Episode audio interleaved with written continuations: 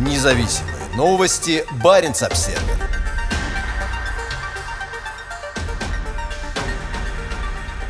На фоне рекордной заболеваемости в обеих странах Норвегия отменяет обязательный карантин для въезжающих из России.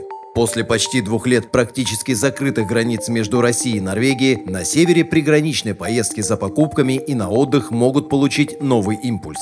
С 26 января въезжающим в Норвегию больше не надо будет находиться в карантине. Достаточно будет отрицательного теста на COVID-19, решило правительство страны в понедельник. Новое правило распространяется на всех въезжающих, независимо от наличия цифрового сертификата о прививке от COVID-19, одобренной ЕС вакциной. До сих пор въезжающие в Норвегию из определенных стран и регионов должны были находиться в карантине до 10 дней в специально отведенной под эти цели гостинице или другом месте изоляции. После отмены карантина россияне, которые почти два года не имели возможности ездить через границу на севере, снова смогут въезжать в Норвегию, не проводя до 10 дней в карантине. Однако сотрудники норвежской полиции, осуществляющие контроль на границе, не смогли пояснить Баренц Обсервер, как решение правительства об отмене обязательного карантина на практике повлияет на однодневные поездки через пункт пропуска Стурсгук на границе между Кольским полуостровом и Норвегией.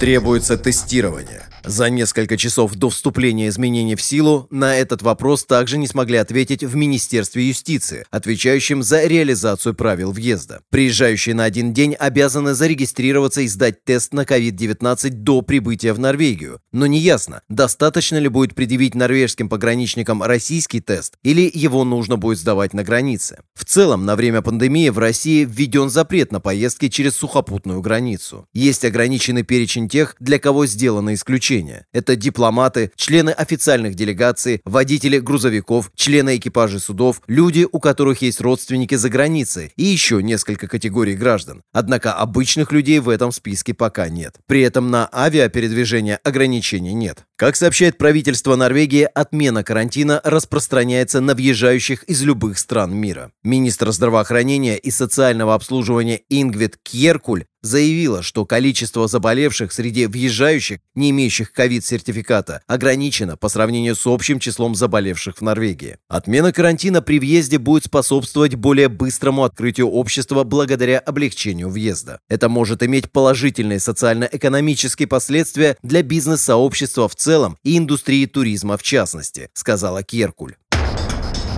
Трансграничный шопинг. Эти изменения могут стимулировать поездки через границу при условии смягчения и российских правил. До пандемии норвежский Киркинес, располагающийся в 3-4 часах езды от Мурманска, был популярным местом для россиян, ищущих товары, которые в России сложно найти или которые в Норвегии дешевле, чем дома. Самое лучшее здесь – это сыр, рассказала Баренц Обсервер мурманчанка Надежда, когда мы побеседовали с несколькими россиянами в магазинах Киркинеса еще до внезапной остановки трансграничного шопинга из-за пандемии пандемии. По словам тех, с кем мы тогда поговорили, в Норвегии цены на многие товары ниже, а качество выше. Норвежцы, в свою очередь, ездят через границу за более дешевым бензином. Благодаря особому визовому режиму жители севера России могут получить пятилетнюю многократную визу в Норвегию, что значительно упрощает пересечение границы. Жители приграничных населенных пунктов Киркинесса, Никеля и Заполярного могут также оформить разрешение на безвизовые поездки на срок до 15 дней в пределах приграничных территорий.